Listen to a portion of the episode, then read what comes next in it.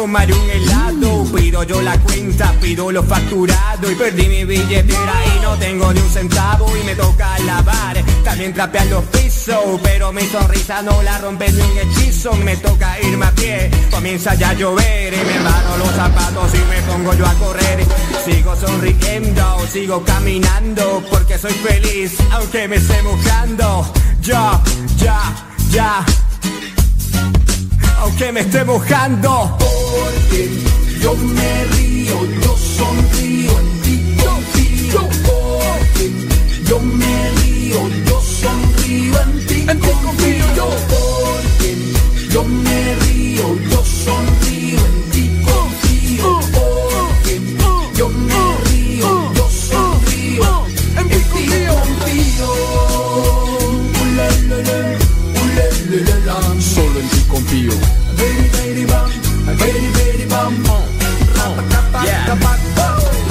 mi casa casi de madrugada. Quería descansar, quería yo mi almohada. Quería yo comer, quería calentarme Pero me arrodillé a dar gracias a mi padre. Gracias por tu amor, gracias por este día. Te dedico a ti esta alegre melodía.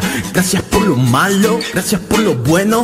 Gracias por mi madre, mi padre y mi abuelo. Gracias por la lluvia, el cielo y las estrellas. Por las personas malas veo en ella cosas bellas Gracias por mi vida, el aire y la brisa Gracias porque nunca yo pierdo tu sonrisa oh, La, la, la, la, la, yeah, yeah.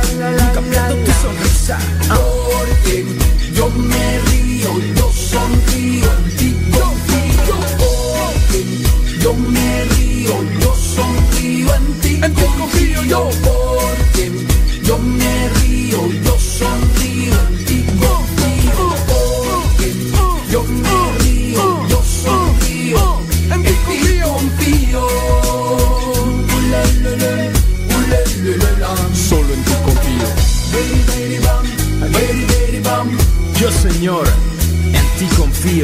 de lo malo me río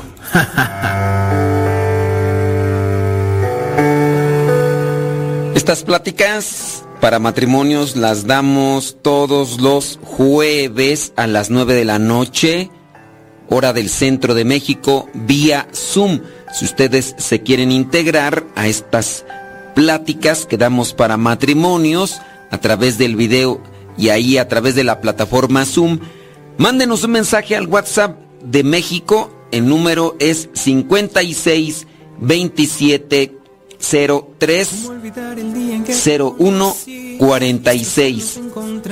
Nuevamente, número de WhatsApp 56 27 03 01 46. Si ustedes se quieren unir a estas pláticas que compartimos para matrimonios, para parejas, ahí está el número de WhatsApp. Ya nos mandan un mensaje a ese número y piden ingresar al grupo de matrimonios 56 27 03 01 46. Y ya les pasamos la forma de integrarse al grupo de WhatsApp y ahí todos los jueves se pone el link para que ustedes puedan ingresar a la plática en vivo a través del Zoom. 9 de la noche, jueves, hora del centro de México. En las buenas y en las malas. Mateo 11 del versículos 28 al 30.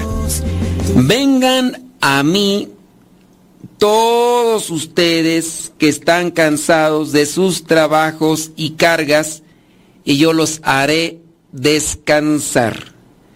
Este es un llamado para todos los que nos cansamos, a todos los que nos agobiamos con el trajín del ir y venir, del estar, del el hacer, del el vivir, del convivir e incluso del no hacer, porque también de eso uno se cansa.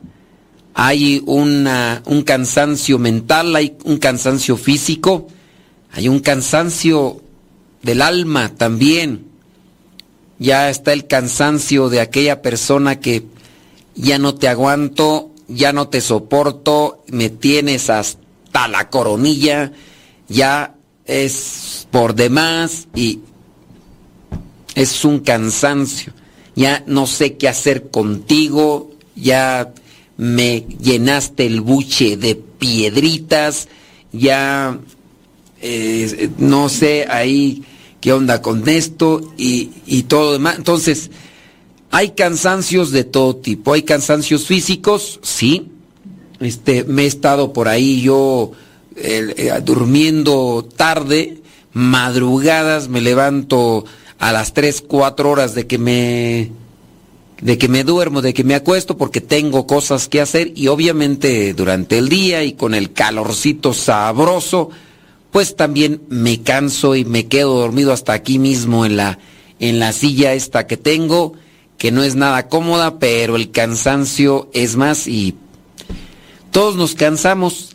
Dentro de los cansancios físicos, sin duda el cansancio más feo es el cansancio del alma porque por eso se separan los matrimonios, ustedes que son matrimonios. ¿Por qué se gritan? Porque ya se cansaron. Se cansaron quizá de aparentar, quizás se cansaron de ser pacientes, quizás se cansaron de soportar. Ese es el cansancio que... ¿Y por qué nos cansamos? En cierto modo porque no tenemos condición espiritual. Nos hace falta. Nos hace falta. Comienza una relación, una relación de amistad, comienza una relación de, noviazgo, comienza una relación amorosa y vamos cargando con ciertas cosas que, que, son difíciles de llevar, pero cargamos con ellas. ¿Por qué? Porque hay un deseo, hay un interés, hay una conexión, hay un amor, hay algo y, y por eso cargamos con eso. Quizá, no sé, este, puedes acercarte a la pareja dentro de esa relación de noviazgo y, y a lo mejor no se bañó, o a lo mejor es de un humor fuerte, o a lo mejor este te acercó la cabeza para y ella te o él te lo puso cabeza en el pecho así como para acercarse y le oliste la cabeza y huele a cuerno quemado y tú, pues como estás ahí, tú dices, esto lo aguanto y, más, pues sí, pero ¿cuánto tiempo vas a aguantar todo eso? ¿Cuánto tiempo? ¿Te, cansas? ¿Te grita? Sí, sí, mi vida, sí, mi amor. ¿Te está gritando más? Sí, mi vida, sí, mi amor. ¿Cuánto tiempo vas a aguantar eso? Y llega un momento en el que ya cálmate, me tienes hasta la máquina. Ya me tienes harto con tus mendigos gritos. Ah, ya me desesperaste. Y, se cansó. Se cansó de esperar. Se cansó de, de amar. Se, cansó de respetar. Ay, esos cansancios. Esos cansancios que están ahí lastimando. Hoy te tocó, conoce, te tocó con una, un enfermito. Los primeros días tú dijiste, yo lo aguanto.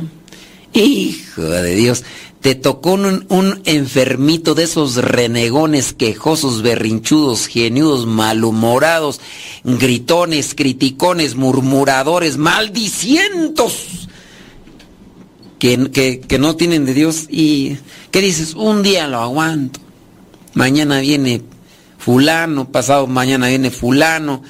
Pues sí, y después de una semana ya nadie lo aguantó y ahora te toca a ti y nada más a ti. Vengan a mí ustedes que están cansados, están cansados de tener una monotonía, están cansados de, de vivir como están viviendo, están cansados de soportar eh, golpes, humillaciones, esos cansancios de veras que a todos nos pueden fastidiar en lo religioso, en lo comunitario, en lo escolar, en, en, la relación amorosa, en lo familiar. Las mamás, ¿qué es lo que nos dicen a veces, a veces o regularmente? Ya me tienes hasta el convento de veras, ya no sé qué hacer contigo, me tienes harta me sacas canas, ve, cansada. ¿Cansada por qué? Pues por la rebeldía, la, el capricho, la berrinchudez de los hijos y agrégale la carga del viejo malhumorado, genio, berrinchudo, criticón, machista, renegón, quejoso, hediondo, pues imagínate, pues pobrecita. Y luego ella que no se agarra de Dios y cuando se agarra de Dios no se concentra bien, pues ¿de dónde va a sacar fuerzas? Y luego él que también por eso no soporta, porque con la poquita carga que le ponen en el trabajo, ya con eso llega echando chispas a la casa. Vengan a mí todos ustedes que están cansados de sus trabajos y cargas y yo los, yo los haré descansar.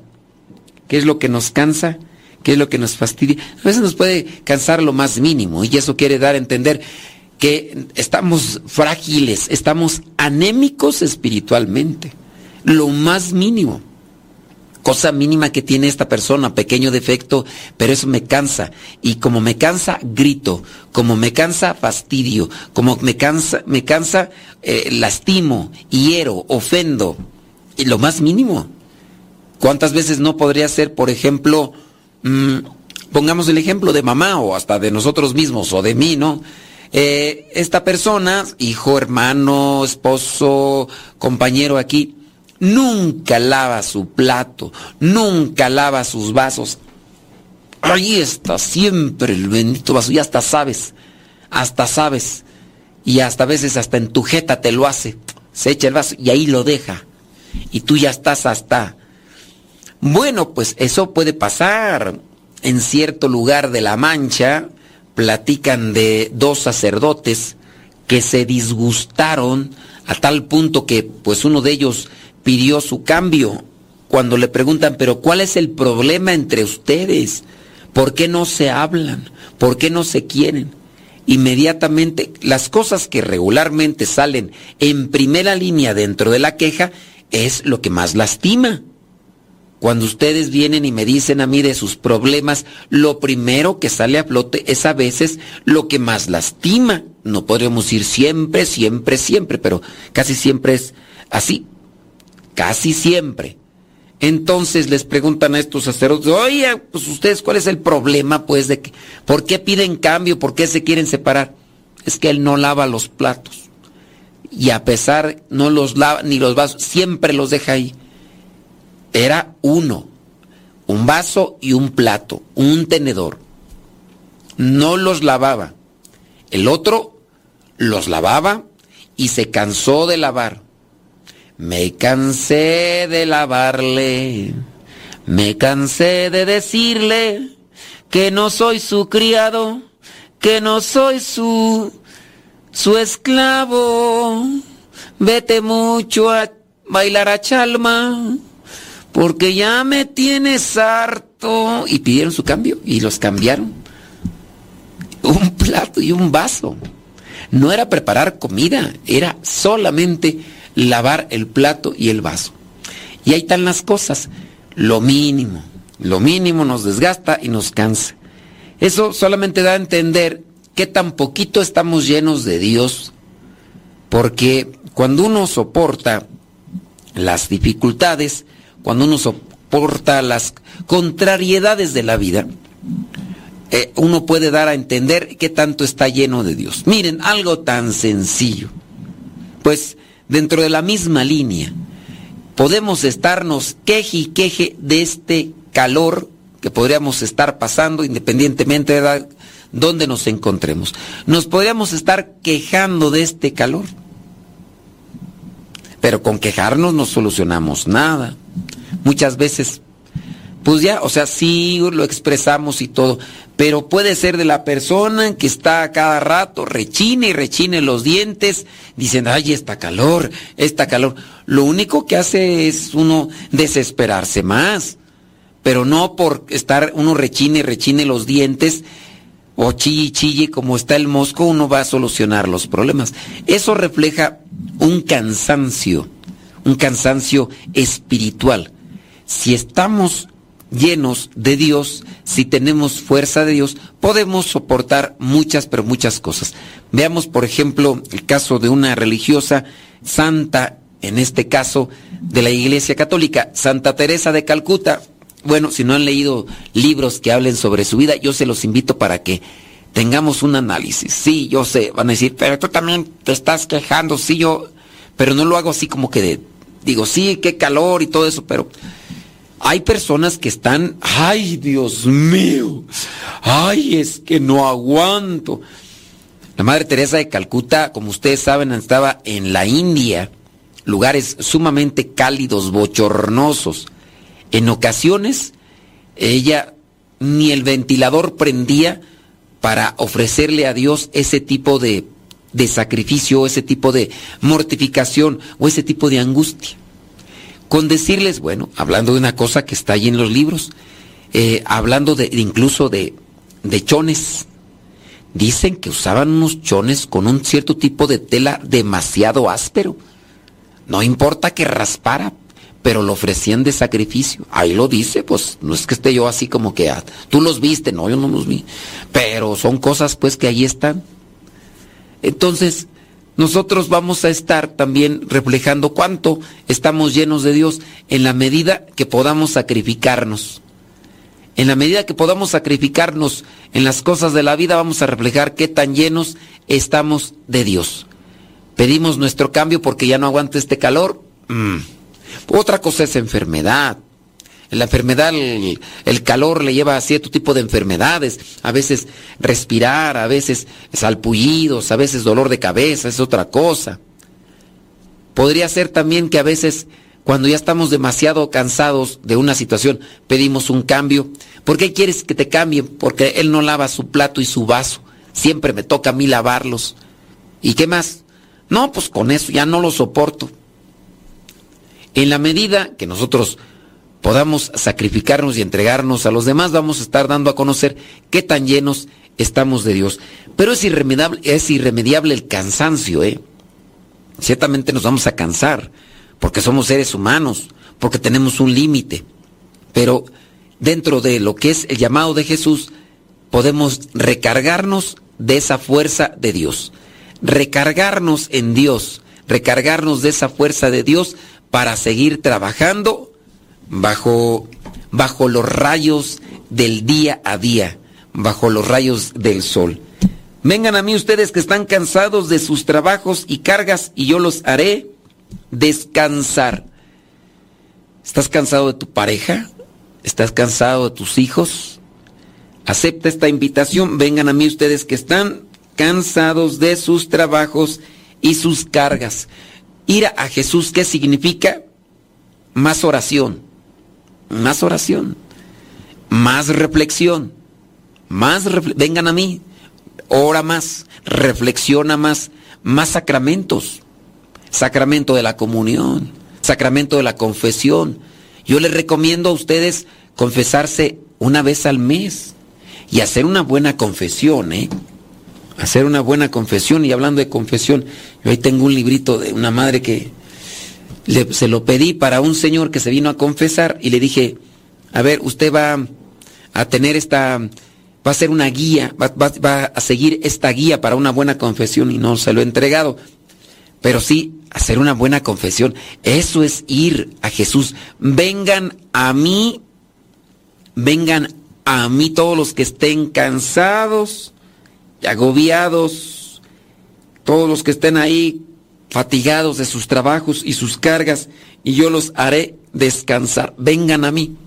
¿Estás cansado? ¿Quieres soltar la toalla? ¿Ya no quieres seguir adelante? Más que irte con tu mamá ya, decirle que ya no aguantas, que ya no... So más que irte con la comadre, la vecina, con la compañera de trabajo, vete con Jesús ¿Qué tienes que andar allá con tus amigas allá o tus amigos contándoles el chisme? ¿Qué tienes que andar allá publicándolo en Facebook o lo que sea? Hay que ir con Jesús. A yo tengo una dificultad con este hermano, con esta persona, con este vecino, con este compañero de trabajo. ¿Para qué se lo vas a contar a los demás? A lo mejor los demás ni le conocen el defectito que tiene esa persona y lo único que vas a hacer es regar el tepache. A lo mejor si tú vas con tu mamá y tu mamá con tu mamá y tu papá a regarles el tepache de cómo te maltrata o cómo te trata la otra persona cuando tú eres culpable, pues a lo mejor vas ahí a estar regando el tepache y de, y de ese lado, pues ahí, no, hay que ir con Jesús. A ver, tienes una dificultad, tienes un problema, vete con Jesús a la oración, vete a la capilla, ándale. Aquí nosotros, dentro de la comunidad, tenemos nuestras diferencias, tenemos nuestros problemas. A veces tengo conflicto con alguien y dentro de ese conflicto que podemos tener con alguien dentro de la comunidad, pues a lo mejor sí, me agarro del chongo y todo lo demás y después, ¿con quién voy? Pues tengo la opción primera, me voy a la capilla, hago oración, hago meditación y dejo que Dios me ilumine. Vengan a mí todos los que están cansados, agobiados. ¿Qué sería de ustedes si cada vez que se mientan la madre y se agarran de las greñas, más que irse allí a llorar a los hombros de su mamá y su papá, mejor se fueran a la capilla y rezar y orar y meditar y estarle ahí platicando a Dios cómo estuvo el asunto para que Él les dé una buena sacudida y una buena iluminada? Pero pues Vengan a mí todos ustedes los que están cansados y agobiados, yo les daré descanso. La invitación está, pero que hagamos caso, sabrá Dios, ya me quiero largar, ya me quiero separar, ya no aguanto, ya no, ya es lo último, ya todo tiene un límite, ya me voy. Mira, vete vete a, una, a un retiro, vete a platicar. De repente por ahí algunos ya se están ahí deschongando y todo lo demás. La recomendación que yo les doy, porque algunos de ustedes me dicen, padre, ¿podrá platicar con esta pareja? Pues de poder platicar yo platico, pero pues miren, la idea principal es que se vengan a platicar con Dios. Por eso algunos que les he recomendado que el encuentro de parejas, vénganse acá. Hay algunos de ustedes que se han venido con su pareja, ustedes han puesto de su parte, pero su pareja mula, pues nomás no. Pues ahí sí ya también no vamos a hacer, no prometemos milagros. No prometemos milagros porque no depende de el encuentro, no depende del retiro, no depende, no depende de mi plática, depende de lo que también nosotros cada quien diga en su corazón. Vienen conmigo las parejas, platican conmigo, después preguntan, ¿y cómo le fue a la pareja? ¿Ya se separó? Pues que el Padre Modesto les dio el tiro de gracia. No, se lo dieron ellos solos. Ellos solos se lo dieron. Vinieron al retiro, al encuentro de parejas, al encuentro matrimonial y se separaron. Van a decir, pues, ¿de qué sirvió? Pues, por lo menos para que la parte estable que quede no tenga remordimiento de conciencia y diga, Traté hasta donde pude. La otra parte no quiso, pues, ¿qué le hacemos? No, o sea, es algo. Pero sí, hay que, hay que agotar todos los recursos, todas las cosas que se tengan a la mano. Pues, si no, no se va a encontrar una solución. Así que vengan a mí todos ustedes que están cansados. ¿De qué estás cansado? Eh, aparte del trabajo. ¿Estás cansado de la relación que tienes con un compañero? Ah, vete con Jesús. Vengan a mí todos ustedes que están cansados de esa relación con ese compañero, con esa compañera, con ese vecino, con ese jefe, con ese patrón, con ese hermano, con esa mamá, con ese papá, con ese esposo, con esa esposa. Vengan a mí todos los que estén cansados de esa relación que tienen con su hijo, con su nuera, con su cuñada, con su tía, con su tío, con su vecina, con su abuelito. Vengan a mí todos los que estén cansados de esa relación que tienen con el padre, con la monjita, con el catequista, con el sacristán, lotería. Pues vengan a mí todos ustedes que estén cansados con ese enfermito o con esa enfermita, con esa persona. Vengan a mí. La oración, yo les daré descanso. A mí me ha tocado ver y escuchar de personas que vienen con conflictos y tú les dices, tiene que asincerarse con Dios, vaya ahí a la capilla y haga oración. Las personas vienen y abren su corazón, ahí están a moco tendido, – sacando todo lo demás y después salen Hasta el rostro les cambió. ¿Por qué? Porque fueron con Jesús. Vengan a mí todos los que estén cansados y agobiados y yo les daré descanso. ¿Alguno de ustedes tiene un cansancio? Sí. Acuérdense que muchas veces viene también la desesperación. Porque a lo mejor van a decir, es que yo siempre voy y voy con Jesús. Y mi esposo no cambia. Con que cambies tú, criatura, y no seas tan impaciente. Con que cambies tú y seas más comprensiva, más misericordiosa. Porque vas con Jesús y quieres que tu esposo cambie, quizá de un defecto, de un vicio, de una actitud, cuando tú cargas otros diferentes, pero al final de cuentas igual de tóxicos que los que tiene tu esposo, también tienes que cambiar tú, pues, ¿cómo es eso?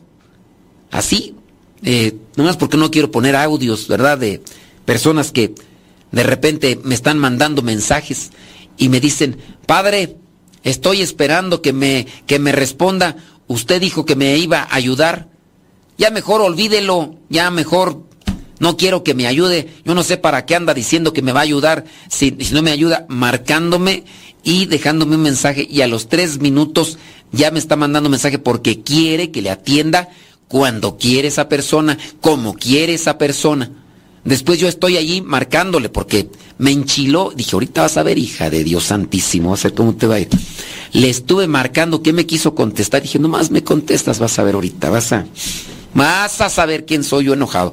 No, no me contestó. Lo bueno, porque si no, allí a lo mejor hubiera regado el tepache y hubiera cometido un, un error y la hubiera maltratado y quién sabe, hasta la corta se hubiera cortado las venas con galletas de animalito. Pero, pues, ¿qué es eso? Dije, y ya después me puso ahí que tenía problemas con su esposo. Dije, pues por tóxica, por exigente, por apresurada, por ahí posesiva, por controladora. También me quieres controlar y eso que no. Ahora que será pobre viejo santo, eh, sacrosanto, virginal, sumiso y anegado que has de tener ahí. Pues ya dije, pues por eso tienes problemas. Tóxica, manipuladora, controladora, berrinchuda, geniuda, calzonuda, gallona. Pues óyeme, pues los problemas que se tienen a veces en los matrimonios no se tienen por uno solo, eh, son por los dos, que son mulas. ¿Están cansados? ¿Eh? ¿Están cansados? Yo lo sé, yo lo sé, se les ve en la jeta ya. Cara de fastidio, cara de cansancio, cara de... Sí, yo sé, pero también nos acercan con quien les ayuda, también nos acercan con quien realmente les fortalece, también nos acercan con quien les revitaliza, les, rejuvenece en, en, el amor espiritual. Pues cómo pues. También un capricho de ustedes que con, quieren que con una platicadita ya se les reacomode toda su vida de desastre. Pues no, hay que ir con Jesús y hay que ser pacientes. Porque Él dice que es paciente. Vengan a mí todos ustedes que están cansados de sus trabajos y cargas y yo los haré descansar. Tenemos poca participación ahorita, miren, tenemos poquitos. Las veces pasadas creo que habían más.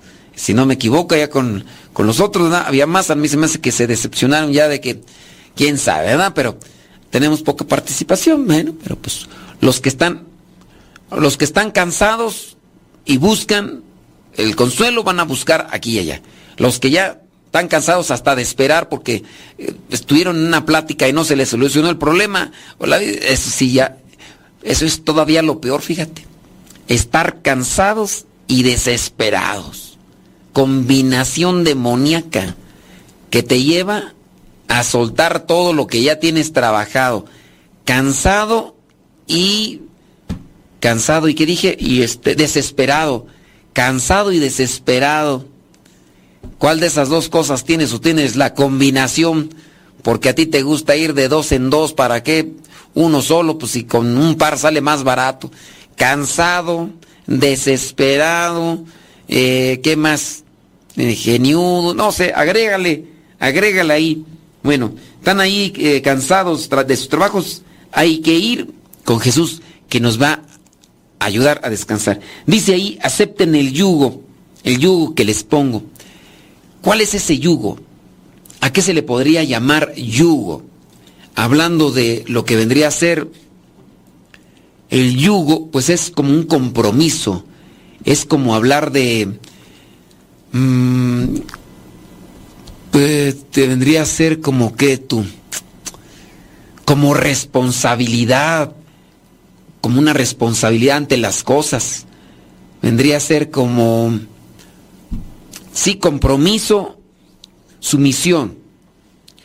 Ponerse el yugo, esa herramienta de trabajo que sirve, te pones el yugo para trabajar. Es un compromiso, una sumisión. El que se pone el yugo tiene que ir en un camino, tiene que ir también a la par del otro. Ponerse el yugo es ir a la par también de las cosas de Dios. Ponerse en yugo es sumisión a Dios, es compromiso de voy a hacer lo que me pide Dios, lo que me pide su palabra. Eso es ponerse el yugo. Es que sin ese yugo no vamos a estar en el camino de la verdadera paz y la felicidad. Es someterse, sí, pero someterse a algo que nos libera y que nos fortalece. Acepten el yugo que les pongo, acéptenlo. No, pues no. Es que tenemos que aceptar la palabra de Dios, acéptenlo. ¿Qué es lo que tenemos que hacer? Alimentarnos todos los días. Compromiso. ¿Qué tenemos que hacer? Siendo sinceros y humildes delante de Dios para ser sinceros y humildes delante de la gente, delante de la pareja, delante de los compañeros de trabajo. Compromiso en hacer la voluntad de Dios, lo que es bueno, lo que es agradable. Sumisión, buscar hacer la voluntad de Dios. Voy a hacer la voluntad de Dios. No me gusta, no me agrada, pero la voy a hacer. La voy a hacer. Sumisión de Dios, a la enseñanza de la voluntad de Dios. Aquí nos pide que hagamos esto, que hagamos lo otro. Acepten este yugo, este compromiso y esa sumisión. Después dice, aprendan de mí que soy paciente y de corazón humilde. Aprendan de mí que soy paciente y de corazón humilde. Podríamos hablar de cómo llegar a ser pacientes al modo de Cristo. Vamos a mencionar algunas líneas. Aprendan de mí que soy paciente y de corazón humilde. Desarrollar la paciencia al modo de Cristo es un reto de todos los días. Es posible en la medida de nuestra constancia, de nuestro esfuerzo mediante la práctica constante. Vamos con unos tips. Primero, para alcanzar la paciencia al modo de Cristo, necesitamos conocer a Cristo. ¿Y cómo vamos a conocer a Cristo? Pues en la medida que conozcamos el Evangelio, si no conocemos el Evangelio, la palabra de Dios, ¿cómo vamos a, ser pacientes al modo de Cristo si no lo conozco? Es que tienes que ser paciente al modo de Cristo, pero no lo conoces, no conoces la palabra de Dios. Entonces, hay que aceptar los cursos de Biblia, hay que aceptar estudiar, ya tomaste los cursos de Biblia, acepta tomar la teología para laicos, acepta participar de retiros, acepta participar de estas charlas, de estas pláticas. No, es que son bien aburridas. El aburrido eres tú. El aburrido eres tú porque eh, simplemente no abres un corazón despierto o inquieto. Entonces hay que estudiar la palabra de Dios para llegar a ser al modo de Cristo. Porque si no lo conocemos a Él, no. Entonces, ese número uno. Eh, para ser pacientes hay que también trabajar en la autorreflexión. ¿Cómo soy de paciente? ¿Cómo soy de impaciente? Autorreflexión. ¿Soy enojón? ¿Soy berrinchudo? ¿Soy machista? ¿Soy envidioso? ¿Soy... Eh, mm, ¿Qué más tú? ¿Soy orgulloso? ¿Soy este... Mm, ¿Qué más? ¿Qué más? ¿Soy este... Mm, soy vengativo, soy, sí, soy una persona que guarda resentimientos. ¿Cómo soy yo? Hay que practicar la autorreflexión, meditar, eh, eh, sí, reflexionar sobre lo que nosotros, hay que examinar lo que somos nosotros. Acciones, eh, actitudes. uno creo que se puede analizar mejor cuando sacamos el verdadero yo y sacamos el verdadero yo bajo la tensión.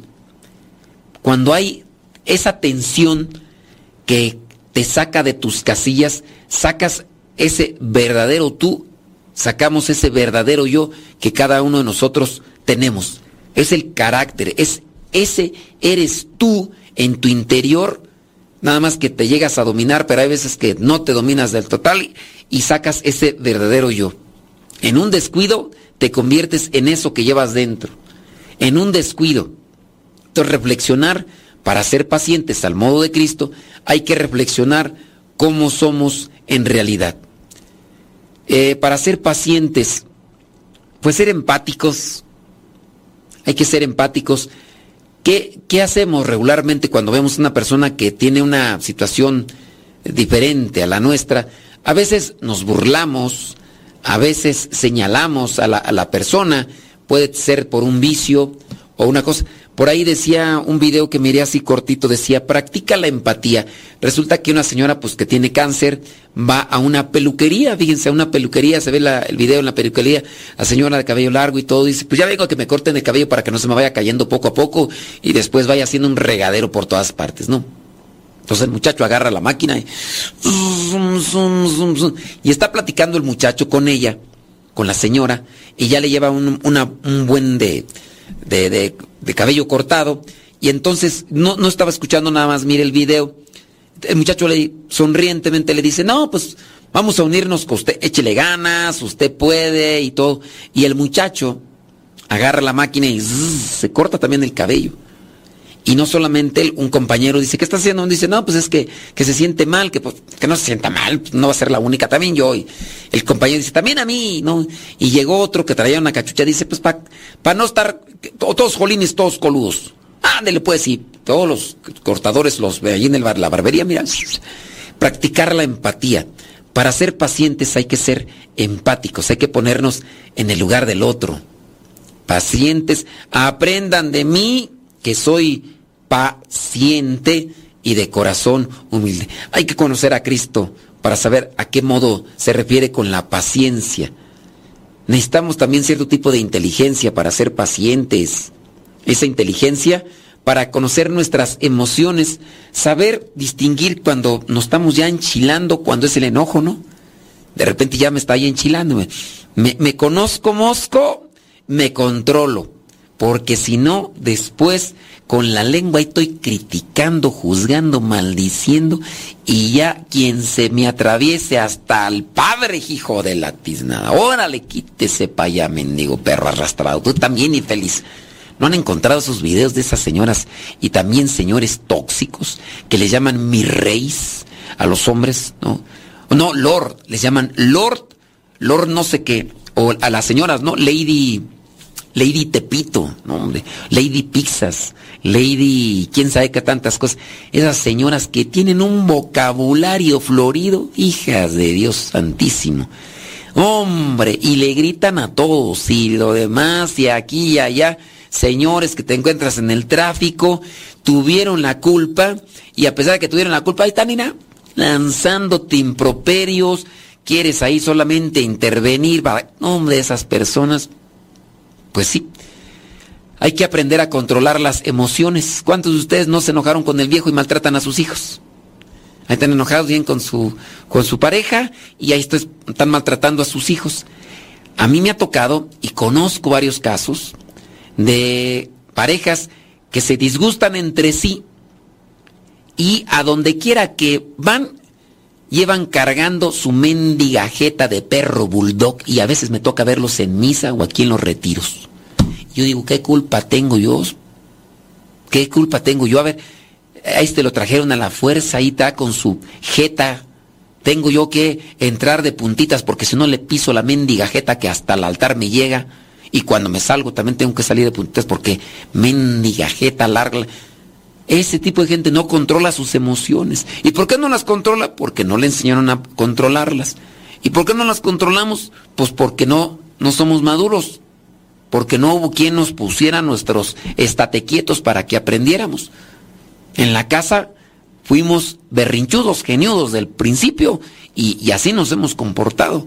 Y como no ha habido nadie quien nos pare los tacos, hasta que no nos encontremos otra persona más gallona, más calzonuda, más así, hasta que ahí sí, allá dobla las manitas, como blando cordero, cobarde que A ver, ponte el brinco a este, este sí que te rompe los dientes y te voltea el hocico hasta... A ver, ¿por qué él no le gritas? ¿Por qué él no le...? Eh, pero pues, controla tus emociones. Hay que saber controlar nuestras emociones, pues. Podemos tener sangre pesada y podemos justificarnos con, con el así soy yo y qué. Así soy. No puedo cambiar. Si puedes cambiar, no te hagas. O si no te cambio un guantado, una vez si no te volteo los dientes. Uno puede cambiar, nada más que uno es soberbio y orgulloso. Entonces hay que saber controlar nuestras emociones. ¿Cuántos de ustedes no, andan ahí con su con sus ojos así todos levantados? De por sí uno está feo y luego esas mendigas jetas que trae uno. Fíjense al espejo, estamos feos. ¿Quién de ustedes se ve guapo o atractivo con su cara de mustio, cara de momia, cara de funeral? ¿Quién de ustedes dice, no hombre, cuando te enojas te ves bien chula? ¿Cuál chula de sí? Está toda nariz respingada, jeta levantada, y luego con esa mendiga ceja levantada. El otro también está igual que yo, cara de tlacuachi, y luego todo... ¿Para qué pues, hombre? Hay que controlar nuestras emociones. Y yo les digo, pues, porque a mí me han dicho muchas veces, pues, que tengo cara de sargento mal pagado. Y no es que esté enojado, nomás que, pues, a veces sí ya uno trae la, jeta. Pero, pues, sí, por lo menos que digan, ay, está bien fellecito, pero es simpático. Está bien fellecita, pero, pues, es simpática. Entonces hay que saber controlar nuestras emociones porque estamos en esta cuestión de ser pacientes. Aprendan de mí que soy paciente y, ¿qué dice? Misericordioso. Ah, y de corazón humilde. Soy paciente y de corazón humilde. Entonces, hay que ir cambiando, eh, controlando lo que son nuestras emociones. Hay que también cambiar de perspectiva, ¿eh? ¿Por qué somos así? Pues porque queremos todavía dominar el ambiente, que queremos dominar la situación, por eso somos así. Hay que cambiar de esa perspectiva. Entonces hay que aprender a esperar, para ser pacientes hay que aprender a esperar. Estaba yo... ¿Dónde estaba tú? ¿Dónde era? ¿Dónde era? ¿Dónde era? ¿Dónde era? ¿Dónde era? ¿Dónde era? Ah, sí, estaba eh, en el aeropuerto. Y entonces necesitaba hacer una recarga para tener internet y con ese internet este, trabajar en las cosas de la radio, porque no me quería conectar al internet del, del aeropuerto, porque pues es peligroso, porque ya por si ya me pasó con esa hackeada que nos dieron. Entonces estaba yo allí y fui a comprar algo de saldo y estaba ahí yo. Atrás estaba una señora con un chiquillo, chamaquilla, y entonces la señora le decía a su hija, dice, hay que aprender a esperar. Todo en la vida tiene su turno, hasta nosotros. Porque pareciera ser que, que la chiquilla así como que, ya mamá, ya, que sabes que hay. Yo nomás estaba volteando para atrás, y, pero la mamá le dio una lección hay que saber, hay que aprender a esperar, porque todo en la vida tiene su turno, hasta nosotros. Bueno, pues cambia tu perspectiva, no quieras que todas las cosas sean a tu modo, aprender a esperar, aprender a esperar a modo de Cristo. Para ser pacientes, al modo de Cristo, hay que practicar el perdón. ¿Qué dice la, lectura, el Evangelio?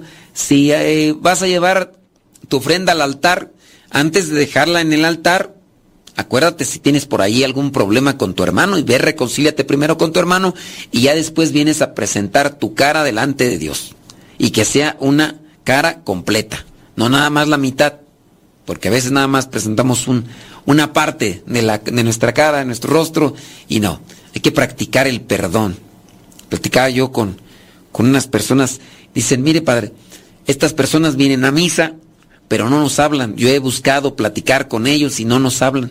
Y vienen a misa y cuando nos ven que estamos sentados aquí, se van hasta allá. Y son familiares cercanos y no nos hablan. Y hemos buscado la reconciliación y no nos hablan. Hay que practicar el perdón. La paciencia está estrechamente relacionada con el perdón. Aprender a perdonar a los demás, aprenderte a, perdonar a ti mismo, tus errores, las faltas. No guardes rencor ni alientes resentimientos. ¿Quién de ustedes es amarranavajas en su casa, en su trabajo? Lejos de ser reconciliadores, son no sé cómo se le llamará a esos señores que están ahí amarrándoles las navajas en la pelea de gallos donde son legales, ¿no? Esos señores ahí que están ahí nada más amarrando navajas para que los gallos se peleen. Ah, sí. No, hay que, hay que practicar el perdón. Y por último, pues hay que buscar siempre, bueno, no por último, esto tiene que ser como que lo primero, la ayuda de Dios para ser paciente al modo de Cristo. Para ser paciente al modo de Cristo hay que pedirle ayuda a Dios. Dice ahí, y aprendan de mí, dice, mm, ¿qué más? Y, y de corazón humilde, aprendan de mí que soy paciente y de corazón humilde. Alcanzar un corazón humilde como el de Cristo es también un proceso, un proceso que se necesita, pues, escuchar, saber escuchar para alcanzar la humildad al modo de Cristo. Saber escuchar saber esperar, saber esperar al modo de Cristo para tener un corazón humilde. También para tener un corazón humilde necesitamos aprender a ser agradecidos, agradecer. También pues para tener un corazón humilde pues hay que, hay que pedir valentía para saber perdonar, pedir perdón, saber pedir perdón, saber agradecer, saber escuchar, saber esperar. Son cosas que van ahí como que relacionadas. Mm, la oración, pienso yo, que en la medida que sepamos también hacer oración, nos puede llevar a tener un corazón humilde. Si no tenemos ese corazón humilde, eh, hablar del corazón humilde y paciente, pues es un corazón misericordioso. ¿Qué refleja un corazón misericordioso? El corazón misericordioso refleja compasión. Un corazón misericordioso se conmueve ante el sufrimiento y las dificultades de los demás. Y hablando de las dificultades que tienen los demás, pues tu pareja, tú que estás casado, pues sí, tienes un corazón misericordioso, eh, tienes compasión, sabes de las dificultades. ¿Cuántas de las veces no nos enfocamos a solamente a estar reproche y reproche y estar echando en cara sí los defectos, pero no somos comprensivos, sí las cosas como situaciones propias de su naturaleza psicológica. Es que eres bien habladora, hablas hasta por los codos. Con eso se define y se enmarca que es mujer. Habla hasta por los codos. No habla, con eso define que es machín. Si habla mucho, este, aguas. No, este, si habla mucho, es locutor. Es locutor, así que si habla mucho, tiene programas de radio, ya, ¿verdad? Entonces, con eso, pues hay cosas que, a ver, no habla mucho. No habla mucho. Psicológicamente, tienes que pues, ser compasiva. Pues, ¿qué quieres? Pues es también cargar con los defectos de los demás, es tener un corazón misericordioso. Es, eh, tener compasión es eh, practicar la empatía y es cargar con los defectos de los demás. Entonces, tener un corazón misericordioso es ser compasivo, nos preocupamos por el bienestar de los demás y buscar ayudar al otro. Entonces, hay que tener un corazón misericordioso. Aprendan de mí que soy paciente y de corazón humilde. Eso entonces refiere tener un corazón misericordioso. Eh, el corazón misericordioso hablábamos del perdón, hay que perdonar. Hijo de la canción, a veces ahí está el, conflicto. Seis años de que pasó algo, diez años, treinta años y no perdona. Y, no son casos únicos, ¿eh? yo por ahí remarco y, y, tengo trillada la situación, porque no fueron confesiones, fueron pláticas que vienen así, a veces hasta por internet. Estaba yo dando una plática y como una cuestión muy trillada, porque me tocó a mí experimentarlo en un retiro, se me acercan los dos y me dice el esposo, 30 años, 30 años que le fui infiel y todavía no me perdona. A cada rato me lo restriega en la cara. Otra pareja, 26 años, fue infiel. Ya desde ahí aprendió la lección. El viejo la ama. Tanto así que no se ha cansado. Si hubiera cansado ya la mandaba a volar o a bailar a chalma.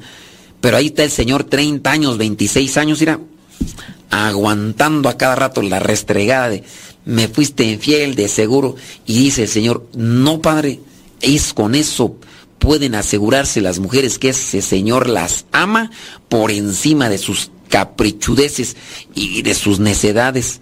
Pues bien, yo muchas veces saco esos ejemplos porque son parte de, pues hace poquito por ahí en un lugar de la Mancha, los vuelvo a refrescar. Al final se me acerca una señora y me dice, le vengo a dar gracias. La situación es que yo estoy igual que esa señora de 30 años. Más o menos es el tiempo que mi viejo me engañó y yo no hay día también que esté hoy allí rechinándole los dientes con la misma melodía. Pero he aprendido ahorita, padre, que ya no tengo que hacer. Nomás porque no me acuerdo dónde fue y, y, con quién fue, sino para haberla ubicado y dentro de unos de un año hablarle al esposo y te sigue rechinando los dientes tu señora o cómo va el asunto, digo. Pero así hay que saber perdonar, oye. Pues, ¿cómo quieres sanar en tu corazón si acá rato estás friegue y friegue con lo que ya pasó? Aprende, aprende del poeta de la canción que dice, ya lo pasado, pasado. Ya lo pasado, pasado. ¿Qué más dice? Ya lo pasado, pasado. Ya olvide, ya olvide y, eso no me interesa, tampoco no me interesa ahorita. Ahorita vamos a cambiarle ya a otra cosa. Entonces, este, el perdón, eh, la generosidad para tener también un corazón misericordioso, generosidad, hay que ser generosos. ¿Nos cuesta? Sí. Pero, pues, eh, cuando ya vas moldeando tu corazón misericordioso, ya no es una cuestión que mides, es una cuestión que nace. Cuando moldeamos nuestro corazón al modo de Cristo, ya no es una actitud que calculamos y medimos.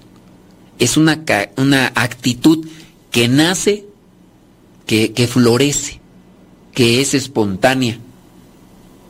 Nos, a lo mejor todavía no lo somos, pues sí, pues todavía no lo somos, pero en eso estamos, ¿no?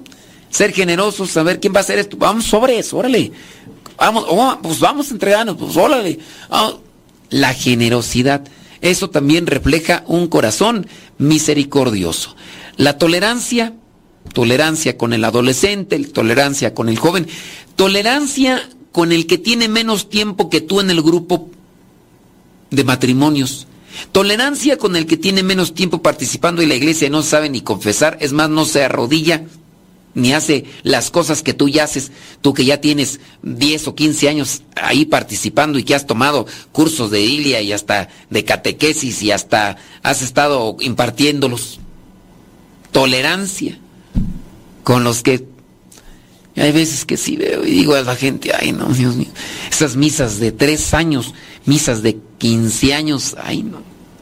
Ya cuando me dicen misa de 15 años dije, ay no pero me dispongo, pues, ¿qué quieren? Un tiene que ser tolerante con esos que nada más van a los eventos sociales y pues, ¿qué más hacemos? Pues hay que, hay que decirles algo que les agrade y que les conecte con Dios. Y pues, darles también poquito, porque pues, ¿para qué les echas carne si ni dientes tienen? Por ahí me tocó celebrar la misa donde se casó una pareja después de mucho tiempo de estar casados y que por cierto no sé cómo anda, les voy a mandar un mensajito para decirles que uvas, no vaya a ser nada. Entonces me pidieron que, que yo celebrara la misa. ¿Y por qué me pidieron que yo celebrara la misa? Pues porque me ubicaron, ¿no? Y les pregunto, ¿y ustedes cómo es que empezaron a, a, a formar o a concebir esa idea de, de casarse? Dice, es que vinimos a esta capilla donde estaba antes y vinimos a unos 15 años que nos invitaron y nos gustó cómo celebró la misa. Imagínense que ese día yo, bueno, no sé si fui yo, ¿verdad? Pero imagínense que ese día el sacerdote así molesto les hubiera maltratado ahí y esa pareja que iba sedienta no se hubiera conectado y después no se hubiera casado. Pero pues sí, hay que ser tolerantes, tolerantes con los hijos, tolerantes con la pareja. Señora, sé tolerante con ese chirigüillo que tienes a un lado, con ese viejo. Pues tú ya, catequista, eres de la vela perpetua, ya se apagó, ya se prendió, eres de la Legión de María, eres de la legión de no sé quién y no sé cuándo. Y quieres que tu viejo vaya caminando al mismo modo que tú, calmante, pues si pobrecito él apenas empieza a acercarse ahí, quieres que, pues no, también hay que ser tolerantes con ese chirigüillo que tienes a un lado. Estás acá ahí echándole en cara, quieres prácticamente que ya sepa todo lo que tú sabes, cuando pues tú, nada más porque te agarró el viejo, si no te hubieras ido al convento, si también soy tolerante, digo, pues, pues señoras, pues no, no le arriescien, no le aticen tanto al fogón, porque si no después se van a quedar todas ahumadas. Eh, ¿Qué otra cosa tú? Bondad.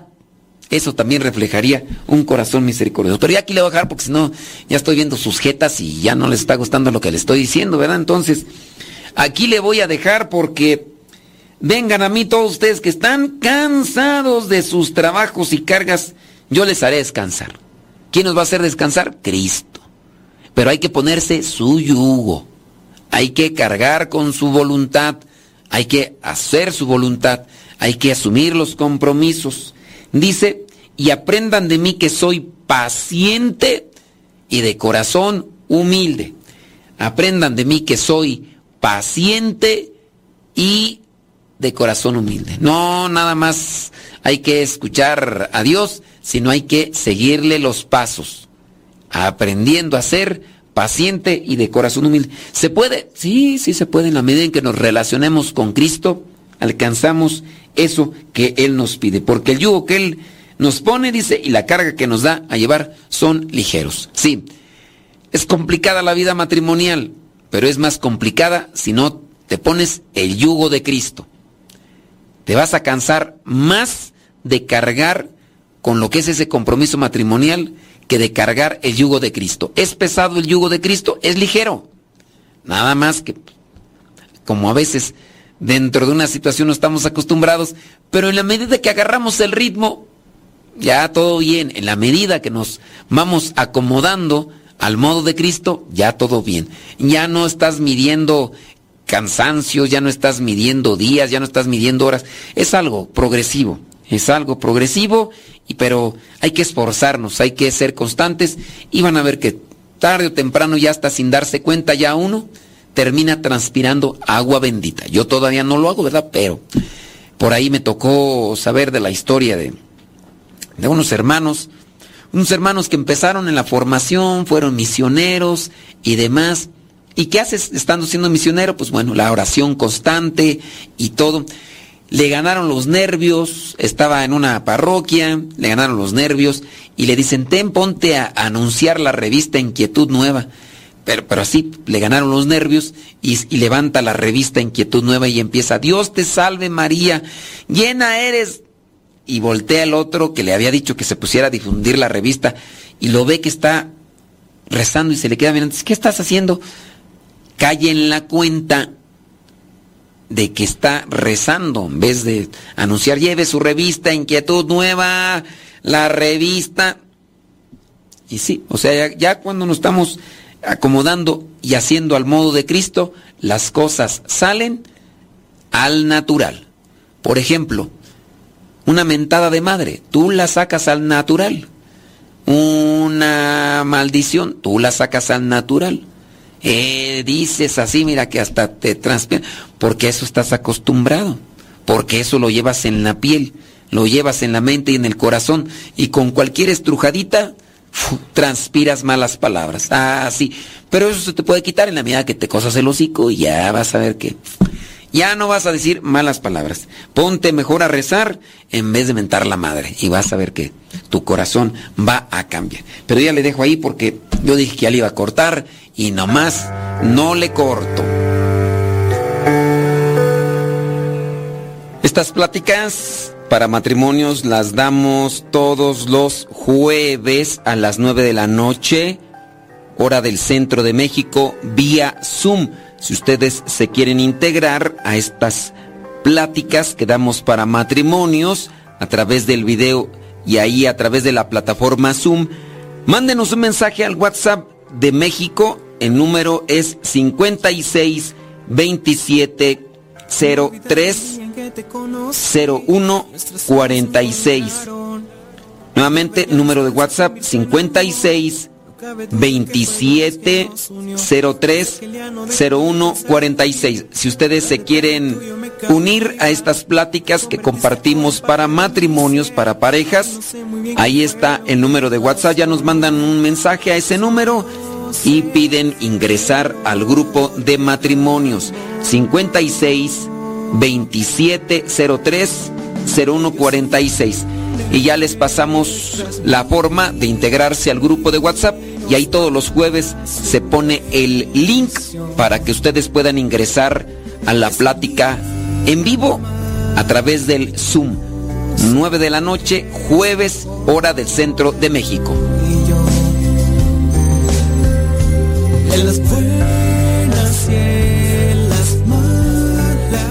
Hoy, hoy, en la noche, nos vemos. Manden su mensaje y, y ya. Ok. Ok. Vamos a rezar la coronilla de la misericordia. Va, vámonos. ¿A dónde? A rezar la coronilla. ¿Les sirvió, les ayudó la reflexión que hicimos? Yo espero que sí les haya ayudado. Yo espero que sí les haya servido. Ya saben, si quieren, ahí nos vemos en la noche. Hoy, hoy pues. Ah, pero hoy, hoy no voy a estar. Es que como aquí anda el padre Alejandro Medina, le he pedido que él pues comparta la reflexión.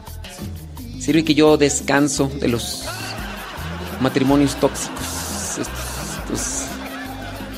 Entonces ya este hoy le voy a pedir a al padre Alejandro Medina. Ándele pues, vámonos a la coronilla.